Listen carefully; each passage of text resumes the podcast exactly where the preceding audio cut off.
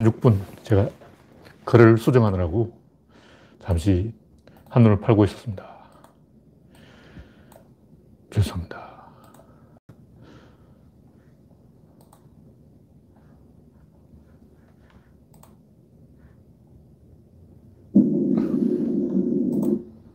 네. 랜디 로저님 일발을 끊어주셨습니다. 제가 지금 준비 없이 갑자기 예, 연결해서 머리도 좀 이상하고 원래 이상하지만 뭐 고치니까 더 이상하네. 약간 우창님, 강봉수님, 그레이스방님, 밀로라도 파비치님이 입장하셨습니다. 어서 오세요. 아무님도 입장하셨군요. 네. 서러운 거를 고치다가 제가 시간이 지난지를 모르고 있었습니다. 네. 현재 14명 시청 중, 네. 오늘은 바로 들어가기로 하죠. 네. 첫 번째 곡지는 추미애의 명문, 뭐, 방송이 정상적으로 잘 되고 있는지 만약 이상이 있으면 지적해 주시기 바랍니다. 추미애가 페이스북인지 아예 명문을 썼다고는 명문을, 와, 엄청난, 어, 아주 이 명문의 명문. 네, 박명희님, 어서 오세요. 정미광님, 어서 오세요. 현재 19명 시청 중, 네, 추미애의 명문을 예, 보셨는지 모르겠지만, 제가 추미애와 조국의 전쟁이라고 생각합니다. 와, 검찰 독립성의 핵심은 힘 있는 자가 힘을 부당하게 이용하고도 돈과 조직 또는 정치의 보호막 뒤에 숨지 못하도록 하기 위한 것이다. 이 굉장히 글을 잘 쓴 거예요. 건조하게 쓴 거야. 어떤 글이 잘 쓴 글이고 어떤 글이 못쓴 글이냐면 이 인상 비평, 사람을 짚는 건못쓴 글이고 그 글을 잘 쓰는 사람이 카이사르죠. 갔노라 보았노라 이겼노라. 아주 핵심만 찔러버리잖아요. 동사만 써버려.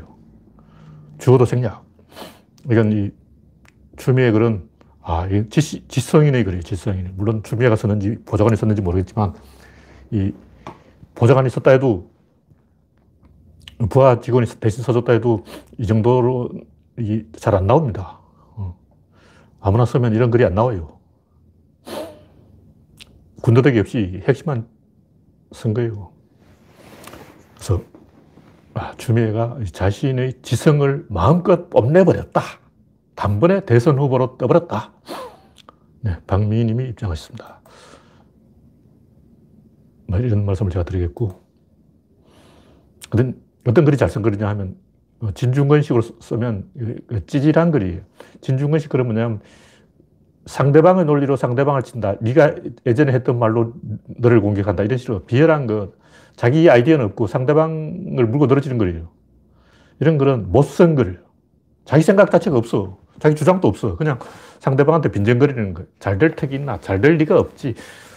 아이고, 그 꽃이다. 뭐 이런 식으로 약 올리는 어린애 글이에요. 어린애 글. 제가 진중권 씨를 별로 안 좋아하는 이유가 IQ가 떨어지기 때문에 그런 거야. 아, 저 양반 진짜 머리가 나쁘다니까. 머리가 나빠. 예를 들면 이, 이 양반이 제가 봤을 때 진중권이 큰 맹인 것 같아요. 이 표창장을 위조하는 것은 원래 대가리들은 안 해요. 어느 회사를 가든 가지 부장님이나 과장님 그것도 못 따라와. 한다 해도 그 엄청 스트레스 받아. 그 하는 사람은 예를 들어 위조 지표를 지, 그 만드는 사람이 있어요. 위조 지표를 막 열심히 만든 사람인데 그 사람은 원래 체질적으로 그걸 할줄 아는 사람이야. 어, 그 집념이 있는 사람이고 대부분의 사람들은 그런 노가다라는 것 자체를 안 해요. 어떻게든 그런 게 생기면 다른 사람한테 떠넘기지. 자기가 직접, 어, 저만 해도 포토샵을 안 해요. 왜 안 하냐? 어, 이유가 있어요. 한 번 하기 시작하면 또 더 다음 단계가 있어. 여기 포토샵 1단계라면 이것만 가지고 안 돼. 더, 어, 그림을 잘 만들고 싶다. 2단계, 3단계, 4단계, 5단계 계속 나가야 되는 거야. 그렇기 때문에 아예 윈도우 그림판으로 대충 하는 거지. 어, 한번 그 발을 담그면 안 돼요. 그래서 대가리들의 특징은 뭐냐. 노가다가 될성 싶은 일은 아예 발을 안 담가요. 그러니까 맨 밑에 있는 그 말단 직원이 종에 줄 긋고 막 그런 거 위조하고 막 만들고 오리고 붙이고 찢고 뽑고 하는 거지. 조금만 그 권력 있는 사람은 절대 자기 손으로 그런 걸 어, 설거지를 안 한다니까. 어. 좀 돈이 요만큼만 있어도 어떻게 팥줄 부술려고 그러고 그러지. 자기 손에 이, 어, 물을 안 담글려고 그래요. 왜 그러냐. 물을 담그는 것이고 그냥 하면 되지. 근데 일단 내가 방바닥을 설기로 했다. 빗자루 설기로 했어요. 근데 문제가 뭐냐면 다 설거보면 더 많은 티끌들이 보여요. 왜 그러냐? 깨끗해졌으니까. 깨끗해졌기 때문에 티끌이 없기 때문에 더 티끌이 잘 보이는 거예요. 그래서 뭐 여성들은 잘알 거예요. 화장을 해보면 하면 할수록 더 힘들다. 청소하면 청소할수록 더 티가 두드러진다. 차라리 청소 안 하는 게 낫다. 이런 논리가 있기 때문에 어느 분야든 좀 약간의 지위가 있는 사람은 노가다를 안 하려고 해요. 근데 이제 그런 걸 전혀 모르는 등신들 있죠. 그래서 표창장 이런 걸 위조한다고 생각하는 것은 진짜 IQ가 떨어진 사람이 생각하는 거예요. 그걸 왜 위조해? 큰 맹들만 할 수 있는 얘기야. 진중권 씨는 큰 맹이거나 머리가 나쁘거나 둘 중에 하나라고.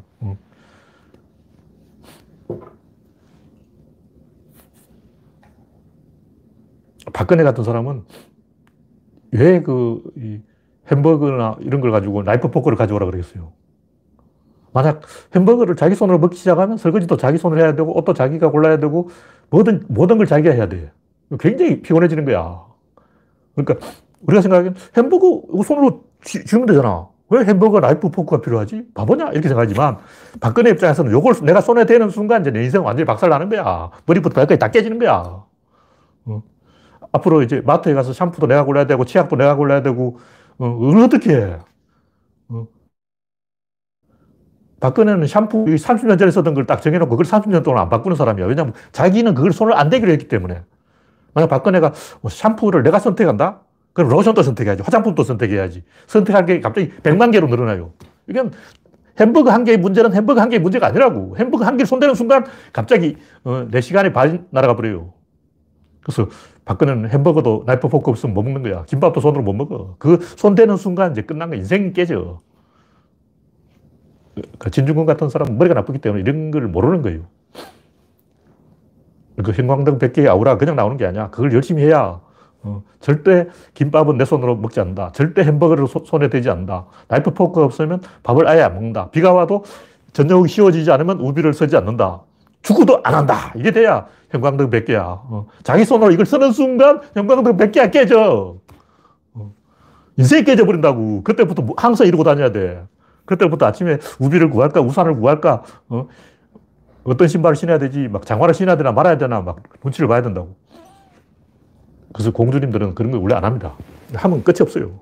감기 걸려서 콜록콜록 해도 우비 안, 안, 안 써.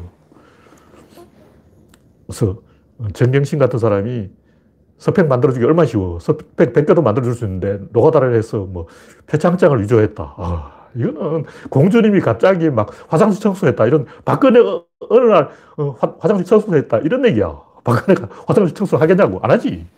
절대로 안 해요. 음.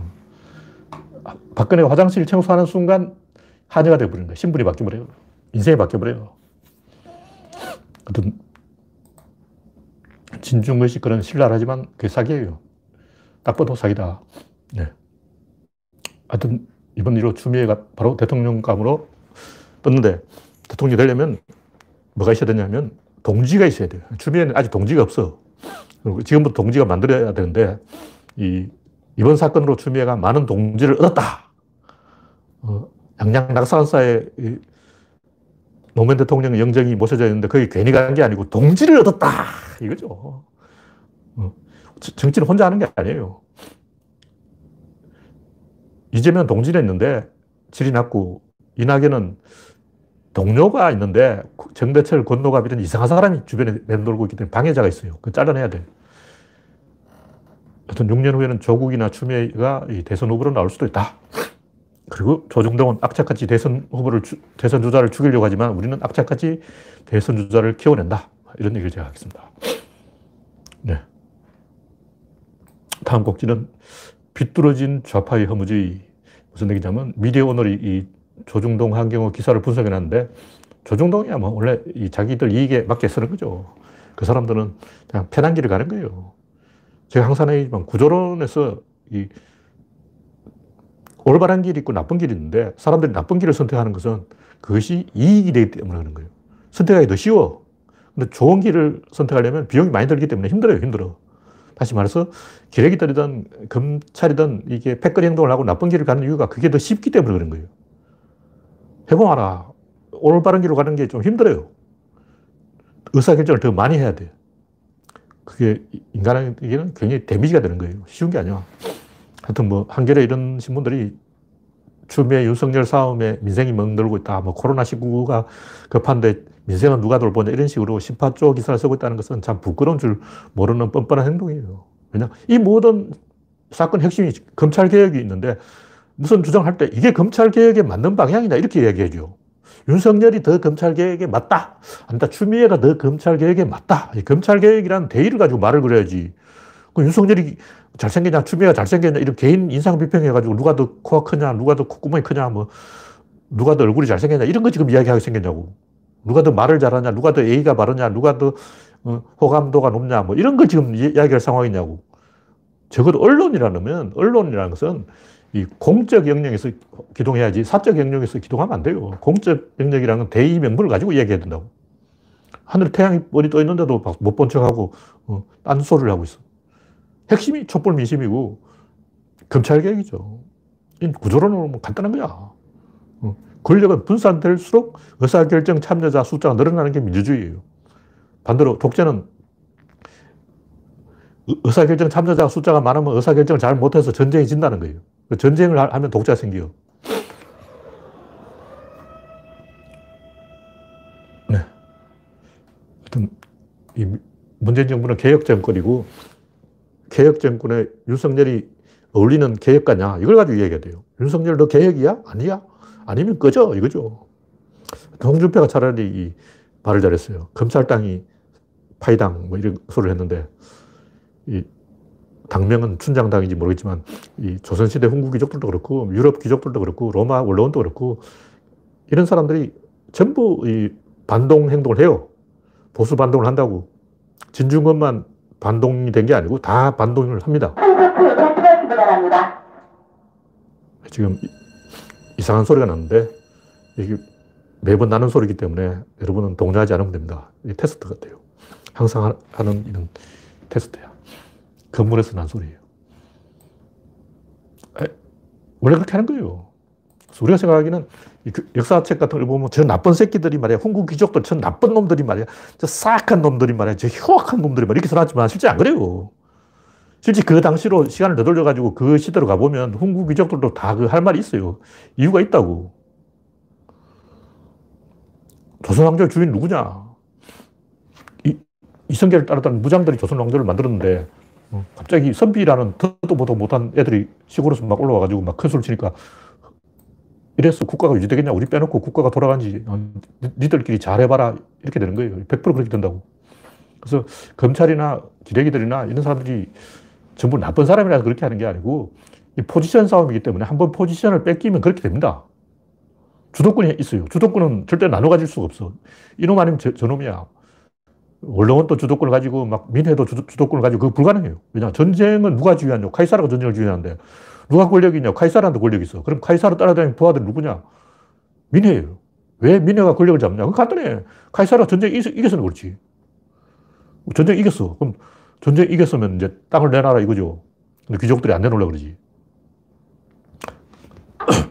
그래서 의사결정은 항상 비대칭이기 때문에 무조건 한 놈이 주도권을 잡게 돼 있어요. 그래서 이 반동은 반드시 일어날 수밖에 없다. 왜냐, 의사결정을 한 명이 하고 주도권은 한쪽에 있기 때문에 나눠 가질 수 없기 때문에 권력은 부모 자식 간에도 나눠 가질 수 없다.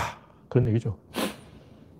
하여간 이 검찰개혁 이런 도전을 하지 않고 가만히 있는 게 불로장수의 길이지만 뭐 노무현 대통령이 그걸 몰라서 모험을 한 게 아니고 누군가는 총대를 맬 수밖에 없어요. 대한민국이 너무 잘 나가기 때문에. 대한민국이 엄청 못 나가고 막 찌그러져 있고, 어, GDP가 올라가지도 않고, 모든 일이 잘못되고 있으면, 계획 이거 뭐 해봤자 뭐 되지도 않는데 왜 하냐? 안, 안 하죠. 괜히 계획한다고 깝치고 나서다가 어, 검찰한테 수사를 당해서 어, 고생만, 개고생만 하는 거예요. 계획 안 해도 된다고. 근데 왜 하냐? 안 할 수가 없어. 왜냐하면 너무 대한민국이 잘 나가니까. 에너지 생겨버린 거예요. 에너지를 한 번 생기면 자체의 동료로 굴러가기 때문에 이걸 막을 수 없는 거예요. 다시 말해서 노무현 같은 사람은 답을 봐버린 거고 대한민국이 잘 나가고 있다는 사실을 알아버린 거고 한 번 잘 나가기 시작하면 발동이 걸리면 이게 끊을 수가 없다. 불을 끌 수가 없다. 이걸 알아버린 거예요. 그럼 그쪽으로 장단을 맞추는 거죠. 진중권 같은 사람은 띠라기 때문에 대한민국이 너무 잘 나가서 이런 일이 생긴다는 걸 모르는 거야. 그냥 문재인하고 추미애가 욕심이 많아서 막 역사에 남는 위인이 되려고 욕심을 냈어. 나는 위인이 될 거야. 나는 역사에 이름을 남길 거야. 그럼 개혁을 해야 돼. 검찰을 조져버리자. 막 이렇게 막 금방이 들어서 오도방정을 떨고 있다. 이렇게 생각하는 거예요. 그게 아니고 한국이 세계 모든 나라 중에서 제일 잘 나가고 있기 때문에 검찰 개혁을 우리가 하고 있는 거예요. 그렇게 하지 않으면 안 돼. 왜냐하면 제일 잘 나가니까. 오케스트라의 지휘자가 앞에서 지휘봉을 흔들면 피리를 불든 바이올린을 연주하든 피아노를 치든 그게 따라갈 수밖에 없어요. 지휘자대로 가버린 거야. 지휘자는 누구냐? 신이죠.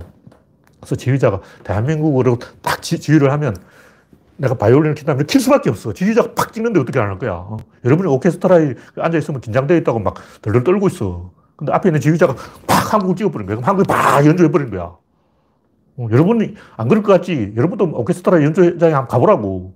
여러분은 막 거기서 피아노를 치든, 어, 첼로를 치든, 바이올린을 치든, 거기 가서 막 앉아있어 보라고 막 긴장해서 뭐 덜덜 떨어요. 덜덜 떨다가 지휘자가 막 그렇게 지휘를 하면 팍 미친 듯이 연주하는 거야. 단지 어리부리한 사람은 못하지. 정상적인 사람은 다 그렇게 합니다.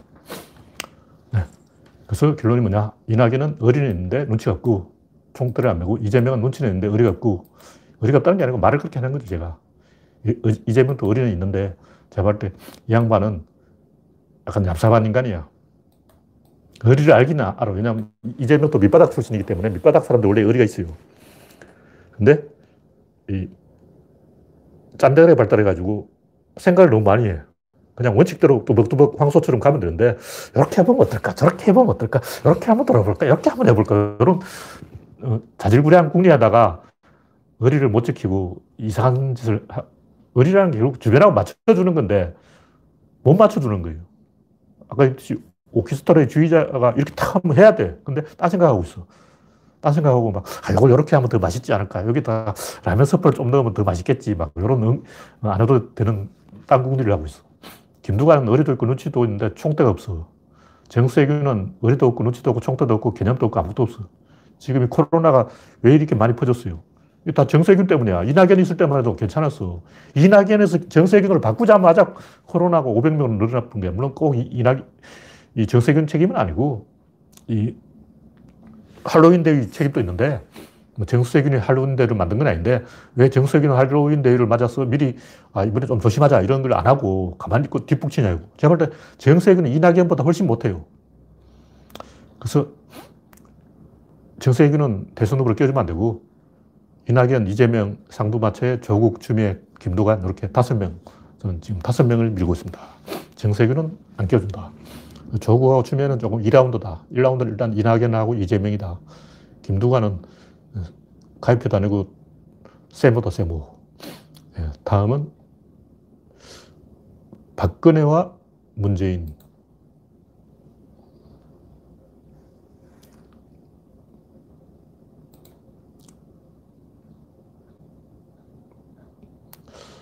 박근혜 정부와 문재인 정부가 뭐가 다르냐, 이런 식으로 허술한 사람 많죠. 근데 이런 사람들은 다 보면 IQ가 떨어져요. IQ가 떨어져. 이런 사람들이 공통점은 상대방 논리로 상대방을 친다 하는 진중권 어법에서 요만큼도 못 벗어나요. 초딩 반사 논리. 내가 무슨 말을 하면 딱 기억해 놨다가 네가 저번에 그랬잖아. 조국 너 4년 전에 무슨 말 했어.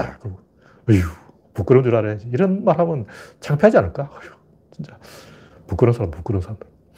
하여튼 이런 사람들은 항상 뒤에서 궁시렁거리고 조롱하고 야유할 뿐 대안 제시를 못 하는 거예요.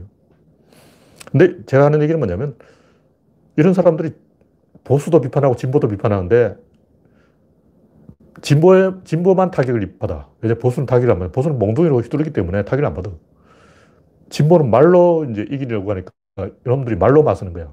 말은 나도 할 수 있다. 몽둥이라 하자 그러면 구석에 딱 숨어 있다가 어, 기생충 서민 박정희, 전두환, 노태우 독재가 몽둥이를 휘두를 때는 강의실에 딱 숨어 있다가 문재인이 말로 하니까 말은 나도 자신 있어. 몽둥이 앞에서는 시체말로 쪽도 못 쓰다가 말로 나오니까 아, 말은 내가 또 한마디 하지 하고 이제 말로 쏘아붙이는 거는 안철수도 할 수 있어. 근데 이런 사람들이 항상 양비론은 나오죠. 뭐 일본군도 잘한 것 같지만 독립군도 사람 죽이는 건 똑같아. 이런 식으로 생각하는 거예요. 박정희도 잘한 것 없지만 김대중도 권력 욕심내잖아. 뭐 이런 식으로. 본질을 안 봐. 뭐가 다르냐? 방향이 다른 거예요.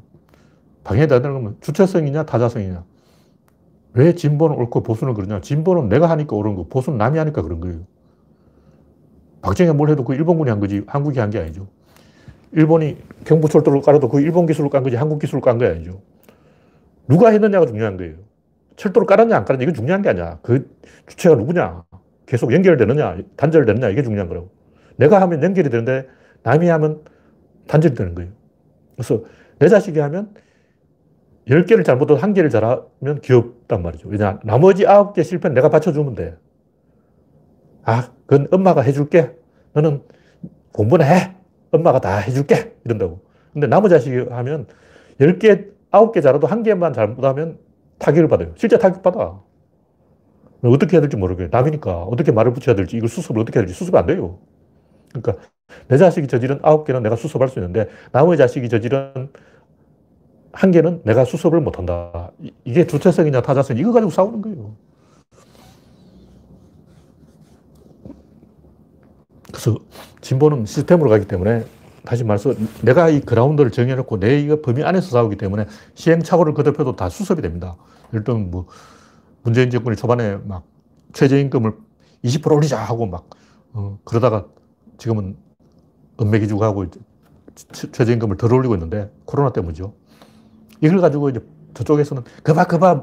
박근혜 평균 7%, 문재인 평균 7%별 차이 없잖아. 이러고 불고 늘어지는 거야. 근데 중요한 것은 우리가 결정할 때는 국민이 함께 결정한 거예요. 박근혜가 결정할 때는 박근혜 지 혼자 결정한 거야. 누가 결정했느냐가 중요한 거야. 국민이 다 함께 같이 시행착오를 하는 것은 학습이 되기 때문에 괜찮은 거예요. 그게 민주주의라고. 다 같이 학습했잖아. 아, 최저임금을 어느 선까지 올리는 게 좋을까? 이걸 전 국민이 다 같이 학습을 한 거예요. 그게 진보라는 거죠. 그래서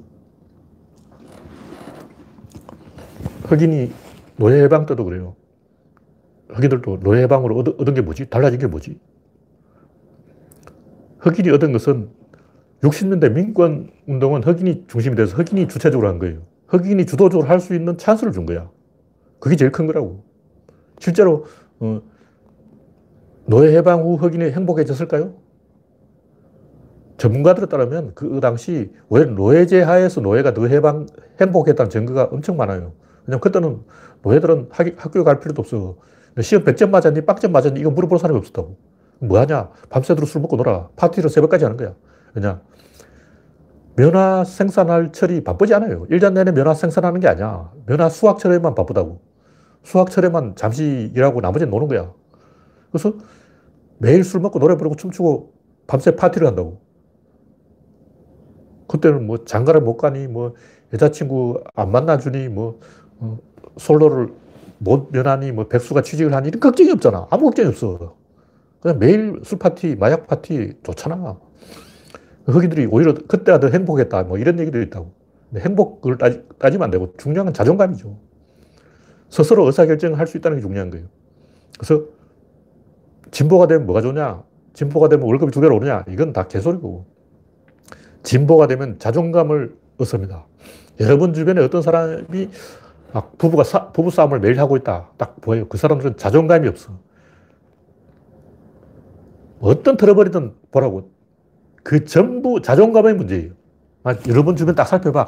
어떤 사람이 화가 나 있고, 어떤 사람이 못된 짓을 하고, 어떤 사람이 술 먹고 깽판 치고, 어떤 사람이 나쁜 짓을 하고, 어떤 사람이 거짓말하는 잘 보라고. 전부 자존감이 없는 사람이에요. 딱 하나의 공통점. 모든 나쁜 사람들은 자존감이 없다.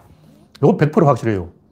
자존감이 있으면 절대 나쁜 짓을 저지르지 않습니다. 그리고 불행하지도 않아요. 모든 불행, 모든 슬픔, 모든 비극의 뒤에는 자존감 손상이 있는 거예요. 그래서 행복이 따르는 게 아니고 자존감을 가지는 게 행복이다. 그럼 자존감을 어떻게 하면 얻느냐? 자기가 의사결정을 하면 돼요. 그게 민주주의라는 거죠. 우리가 민주주의를 왜 하냐? 민주주의를 하면 국민 소득이 두 배로 올라지는 게 아니고 자존감이 두 배로 올라갑니다. 중국은 한국인하고 비교하자고 중국인 한 명하고 한국인 한 명 중에 누가 더 자존감이 있을까요? 자존감이 있는 사람하고 없는 사람하고 어떤 차이가 있냐면 기행에 올려놓고 너들끼리 알아서 싸워봐라 하면 자존감이 있는 사람이 좀 더 깡을 가지고 악착까지 싸워요. 자기가 주도권 잡고 있다고 생각하기 때문에 자존감이 없는 사람은 상대방을 딱 지켜보다가 이렇게 지켜보다가 상대방이 공격하면 그 반대쪽으로 움직여요. 자존감 없는 사람의 행동이에요.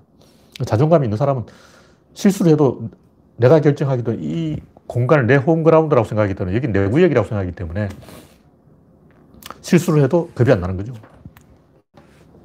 그래서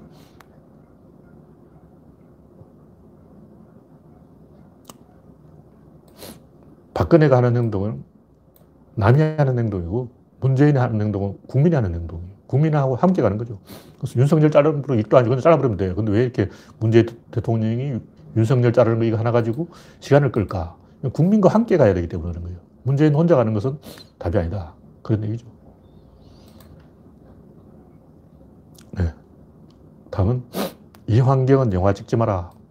영화 이웃사촌이라는 게 있는가 본데 흥행이 당연히 망했죠. 물론 코로나 때문에 망한 것도 있는데 이런 영화는 찍으면 안 되는 영화예요.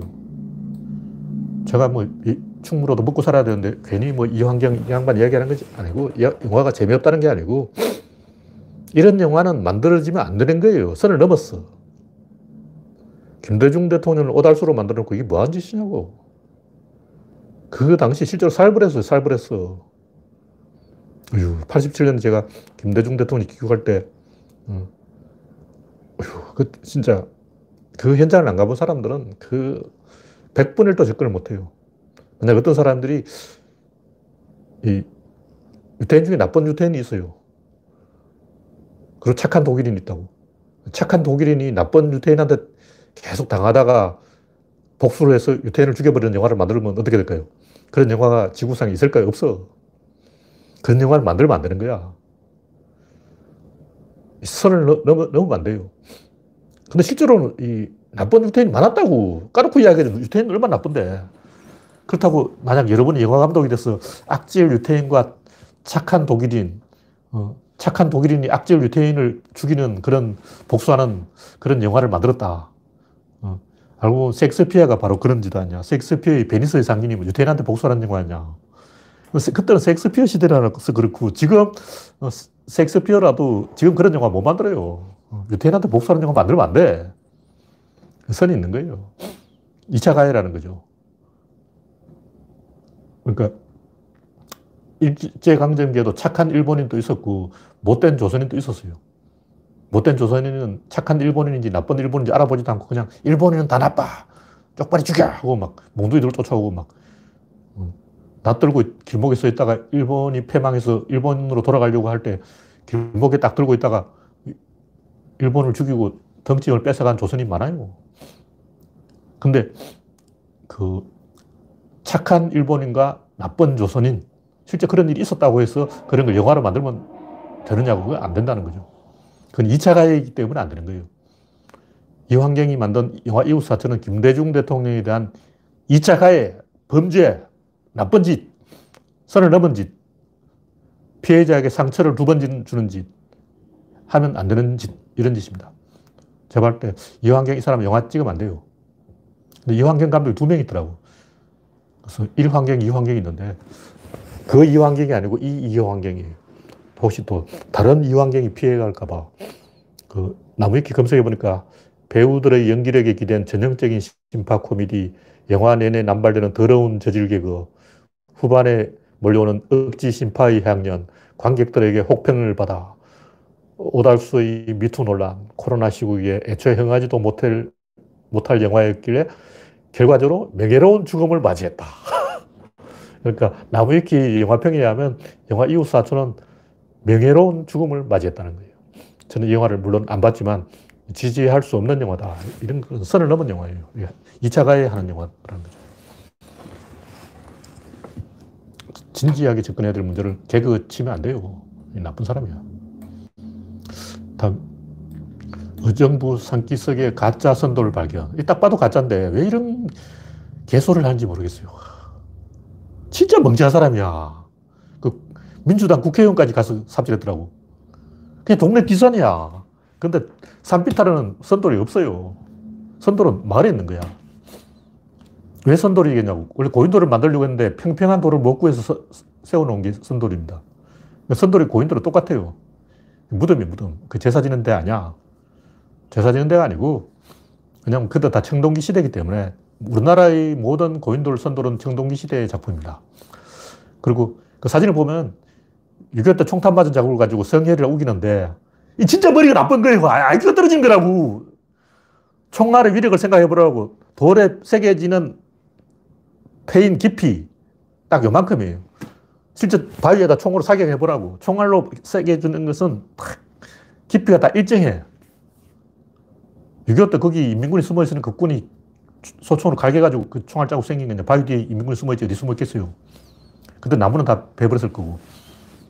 6.25때 주로 바위 뒤에서 어, 전쟁을 했기 때문에 총알 자국 정도는 알아볼 수 있어야지. 바보냐? 어이구. 6.25때 총알 한두 방 맞았냐고. 어, 우리나라 지금 문화재 유적 다, 머리도 갈 필요 없어.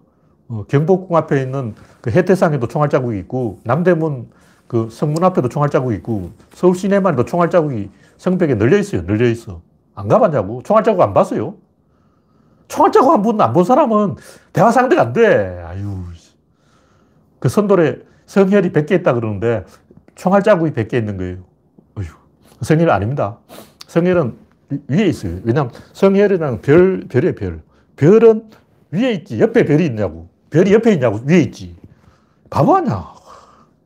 이거 꿀빵 500방 맞아야 돼. 꿀빵 맞아야 돼. 어, 성혈이라는 것은 하늘을 바라보는 쪽에 있습니다. 그리고 총알 자국의 깊이는 일정하기 때문에 딱 보면 정상적인 사람은 여기 총알 자국이라는 걸 알 수가 있어요. 그거 모르는 사람은 IQ가 떨어진 사람이야. 하여튼 국회의원 되는 사람이 무당이 굿하는 장소를 보고 막 제사트라고 우기고, 와, 돌아버려, 돌아버려. 진짜. 그건 제사 트가 아니고 무당, 굿당 흔적입니다. 선돌은 고인돌의 일종이고, 고인돌이나 선돌이나 원리는 같습니다. 평평한 돌을 못 구해서 세워놓은 거예요. 고인돌은 제사트가 아니고 무덤이에요.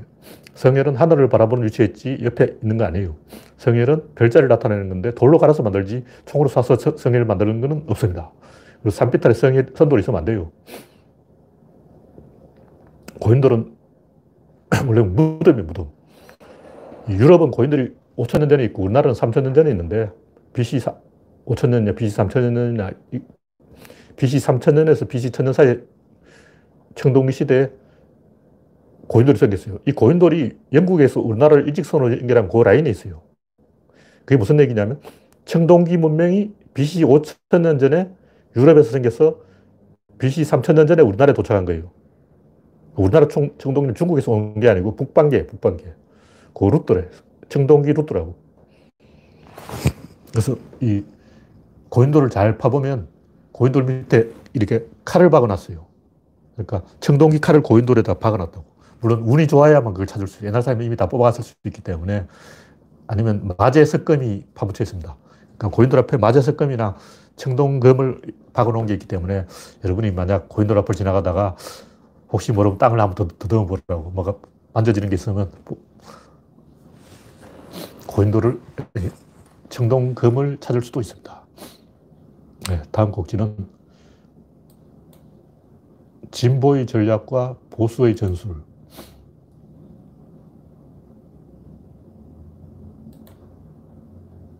제가 이걸 지난번에 썼던 글을 다시 정리해다 두 번째로 다시 정리해놨는데 마지막으로 정리한 것을 제가 말씀드리겠습니다. 이 우주 안에 변하지 않는 건 없어요. 왜냐하면 시공간이 변하기 때문에 변하지 않는 것은 시공간하고 흩어져 버린 거예요. 시간도 없고 공간도 없으면 그걸 없는 거죠. 어떤 것이 있다는 것은 그 시간에 그 공간에 있다는 거예요. 근데 시간도 없고 공간도 없으면 그건 없는 거예요. 근데 시공간이 변하기 때문에 변화가 없는 존재는 있을 수 없다. 그럼 우리가 아 이거 건물에서 계속 이상한 소리 나네요. 무시하면 됩니다. 깜짝 놀랐어. 이 변하지 않는 건 뭐냐? 그건 관계라는 거죠. 어떤 둘이 나란히 변하면 그것은 외부에서 보면 변하지 않는 것처럼 본다. 팽이가 제자리에서 뱅뱅 돌고 있으면 축에 대해서 변하지 않는 관계를 유지하면 그것이 고정되어 있는 것처럼 보이는 거예요. 그러니까 변하지 않는 것처럼 보일 뿐이지 변하지 않는 것은 없고 변하지 않는 것은 존재가 아니라 존재의 관계다. 관계만 안 변하고 나머지는 다 변한다. 근데 이 예측 가능한 변화가 있고 예측 불가능한 변화가 있는데 예측 가능한 변화를 위해서 이용한 것이 전략이고 예측 불가능한 변화를 이용하는 게 전술입니다. 우리는 진보는 전략이고 보수는 전술이다. 그런 얘기고 이, 이과 연결해서 주체는 주체냐 타자냐 주체성이냐 타자성이냐 다시 우리 편이냐 남이냐 우리 편은 연결하면 되고 남이면 단절하면 되는데 여기서 중요한 것은 딜레마가 있어요. 연결하는 게 이득이냐 단절하는 게 이득이냐 비용은 단절하는 게 덜 들어요. 일단은 여자친구하고 연결하자. 미리 이제 약속을 잡아야 돼. 전화를 딱 해서 약속을 잡아야 되고, 그 다음 만나야 되고, 고백을 해야 되고, 이벤트를 해야 되고, 일단 돈이 깨지죠. 장난이 아닌 거야. 근데 단절하기는 굉장히 쉬워요. 그냥 메시지를 읽고 씹으면 돼. 아, 아무것도 안 하면 돼. 가만히 있으면 돼. 단절하는데 비용이 얼마 드냐? 메시지를 읽고 씹는 비용. 그러니까 배터리가 이만큼 따라갔어. 그 외에는 비용이 안 들어요. 근데 연결하려면 일단 스트레스를 받죠. 쉬운 게 아니야. 사전 작업을 밑밥 많이 뿌려야 된다고. 그래서 연결 비용이 단절 비용의 다섯 배가 들어요. 그래서 보수는 단절을 하는 이유가 뭐냐면 비용을 아끼려고 그러는 거예요. 진보는 왜 연결하냐? 연결하면 카드가 한 장 더 볼 수가 있어요. 바, 바둑을 두는데 이 흙을 쥐면 0.5개를 더 둡니다. 바둑을 두는데 상, 내가 흙을 쥐었다면 상대방 두고 내가 돌을 던졌다면 둘은 똑같, 두 사람이 똑같은 숫자의 바둑알을 둔 거예요. 근데 상대방이 돌을 던졌다면 내가 하나를 더 두었어. 그러니까 반 개를 평균 흙을 쥔 사람이 더 많이 두는 거예요. 그래서 왜 흙이 유리하냐? 반 개를 더 두니까 유리하지. 뭐냐면 연결하는 사람은 상대방이 끊었을 때 그게 선택의 여지가 하나 더 있는 거예요. 일단 내가 문자를 보내서 상대방이 씹었어. 그럼 전화를 해서 왜 내 문자 씹냐 하고 항의할 수 있는 권력이 생기는 거예요. 화를, 갑자기 화가 난 척 하는 거예요. 왜 내 문자를 씹어? 이게 막 화가 난 처럼 하면 상대방이 당황해서 막 미안해 그럴 거 아니야. 짭짤하지. 근데 반대로 단절하면 그 다음에 카드가 없어요. 그 다음 단절한 다음에 뭐 할 거야? 어. 메시지를 씹어놓고 그 다음에 전화해서 아까 메시지 씹어서 미안하다 하면 창피하잖아. 이거는 굴복하는 거라고. 이건 있을 수 없지. 어. 그러니까 연결하면 카드를 한 장 더 받고 단절하면 다음 카드가 없이 거기서 사건이 끝나버려요. 그래서 단기적으로는 단절을 하는 사람이 비용을 절감하기 때문에 더 이득이고 장기전을 하면 연결하는 사람이 더 이득이에요. 근데 여기서 중요한 것은 전략인데 전략이 뭐냐면 연결하는 사람은 계속 연결을 해야 되고 단절하는 사람은 계속 단절해야 돼요. 단절하다가 연결하는 게 불가능해, 일단. 왜 단절되었기 때문에. 어. 여자친구든 남자친구든 전화가 끊어졌어. 연락이 끊어졌어. 어느 순간부터 허지부지해져서 이제 더 이상 서로 연락을 안 하게 됐어. 근데 갑자기 뜬금없이 연락해서 어, 할 수가 없는 거예요. 한 번 단절하면 계속 단절해야 되는 거예요. 한 번 연결하면 계속 연결해야 돼요. 그래서 이 남녀가 데이트를 해도 신경전을 벌이는 게 항상 먼저 전화하는 사람이 있어요. 두 사람이 한 명이 항상 먼저 전화. 그러니까 교대로 전화하는 커플도 있고 항상 이 사람이 먼저 전화하고 이 사람은 전화 받기만 하는 커플도 있고 두 사람이 교대로 한 번씩 전화해주는 커플도 있는데 여기서 한 번 이제 길을 잘못 들이면 이제 큰일 난다는 거죠. 그래서 이 먼저 연결하면 일단 상대방은 연결되어 있기 때문에 다른 곳에서 전단을 열 수가 있다는 장점이 있는 거예요. 예를 들면 영화 보러 가자 했는데 상대방이 영화 안 봐. 그러면 어, 낚시하러 갈래? 안 해. 그러면 등산 갈래? 여기서 중요한 상대방이 거절하면 나는 한 번 더 이 카드를 던질 수가 있다는 거죠. 계속 이렇게 찔러볼 수가 있어. 근데 거절하는 사람은 찔러볼 수가 없어. 왜냐 거절했기 때문에. 상대방이 영화 보러 갈래? 그런데 안 가! 그러놓고 낚시나 갈까요? 이런 건 아니지. 이런 건 아니라고. 한 번 거절하면 계속 거절해야 되고, 한 번 연결하면 계속 연결해야 되기 때문에 계속 연결하는 사람이 진보고 계속 거절하는 사람이 보수라는 거죠. 그래서 장단점이 있는데 단기적으로는 비용을 절감하기 때문에 거절하는 사람이 이득을 봐요. 그렇지만 이 먼저 연결하는 사람이 이 전체적으로는 이기게 돼 있어요. 구조적으로. 진입자 힘운동에 다섯 번의 기회가 있는데 먼저 연결하는 사람이 첫 번째 세 번째, 다섯 번째 카드를 쥐기 때문에 단절한 사람은 그 카드가 두 장밖에 없어. 이쪽은 카드가 세 장인데 저쪽은 두 장이야.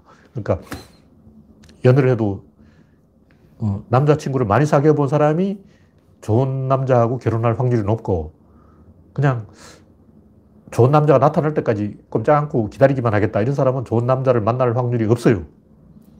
오히려 나쁜 남자를 만날 확률이 높아. 그냥 자기한테 잘해주는 사람은 여자를 많이 만나본 사람이고 여자를 많이 만나본 사람은 나쁜 남자일 확률이 높은 거예요. 그렇기 때문에 앉아서 가만히 기다리는 이 단절 방법만 가지고 no 하고 이제 거절만 하다가는 계속 선택지가 줄어서 나중에 이제 아무도 선택할 수 없는 그런 상황이 되어버리는 거예요. 반대로 자기가 먼저 연결해 놓으면 전화번호를 많이 확보해 놓고 있기 때문에 급하면 급한 대로 마지막 카드를 쓸 수가 있어요. 옛날에 그, 어, 의장 관리를 하다가 음, 옛날에 헤어진 사람하고 다시 연결하면 되잖아. 그래서 먼저 연결한 사람은 그냥 뻔뻔스럽게 연결하면 돼. 이 진보냐 보수냐 이것은 한번 방향이 정해지면 그쪽으로 계속 갈 수밖에 없어요. 왜 그러냐. 마이너스 원리에서 단절하면 이 비용 문제가 발생해서 그때부터는 계속 단절만 해야지 연결하는 게 불가능합니다. 연결하려면 돈이 들어, 힘이 들어, 에너지가 들어, 시간이 들어. 그래서 근데 이 연결하는 쪽은 비용이 많이 들기는 하지만 찬스가 계속 와요. 뭐냐면 진보는 뭔가 투자해서 실패했다 해도 다, 다음 카드가 있어.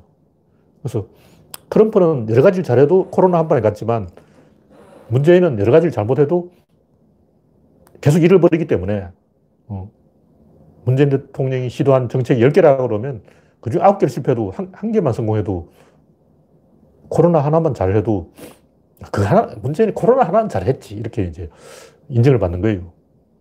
그래서 진보는 10개 중에 한 개를 잘해도 대접을 받고 보수는 10개 중한 개를 잘못해도 욕을 먹는다는 거예요. 왜 그러냐.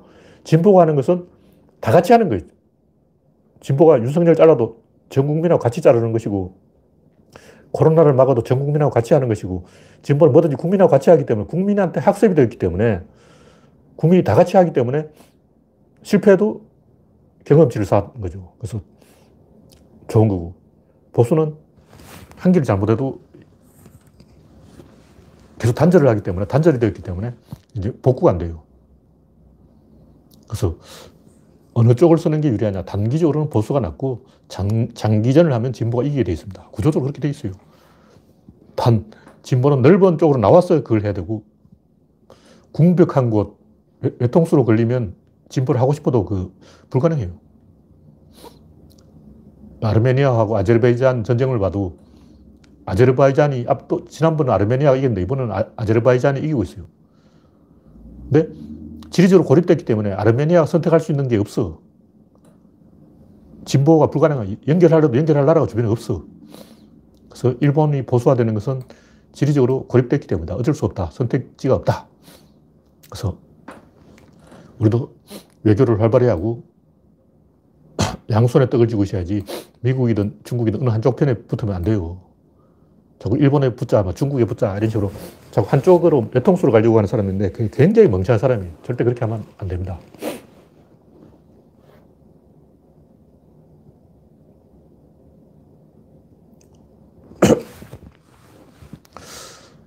보수는 이겨도 선택지를 잃어버리고 진보는 저도 선택지를 얻는다. 근데 선택지를 얻어야 되냐, 아니면 실리를 얻어야 되냐. 이 가지고 진보, 보수 싸우는 건데 이게 영원한 싸움이에요. 왜 이렇게 진보와 보수는 계속 싸우냐. 한번 길을 정하면 그쪽으로 계속 가야만 되고 방향 전환이 불가능해요. 늑대한테 쫓기는 사슴은 직진만 밖에 못해. 계속 앞으로 가지 옆으로 못 가요. 근데 인간이 두 다리로 달리는 이유가 두 다리로 달리면 방향 전환이 쉬워. 그래서 인간은 옆길로 잘 빠지는데 대부분 동물들이 옆길로 못 빠집니다. 계속 앞으로만 뛰어. 그래서 의사결정이 원리적으로 불가능하게 되기 때문에 방향전환이 불가능하게 되기 때문에 진보와 보수가 계속 싸우는 것이고 그리고 이건 방향성이라고 제가 말한 이유가 이 인간 사회 대부분의 논쟁이 다 이 문제예요, 이 문제. 전략을 쓸 것이냐, 전술을 쓸 거냐, 단기전을 할 것이냐, 장기전을 할 것이냐. 보수가 유리한 점도 있고 진보가 유리한 점이 있는데 길게 보면 진보가 유리한 거예요. 근데 여러분 입장에서는 보수도 유리한 점이 있고 진보도 유리한 점이 있는데 김동률은 왜 진보 편을 들까?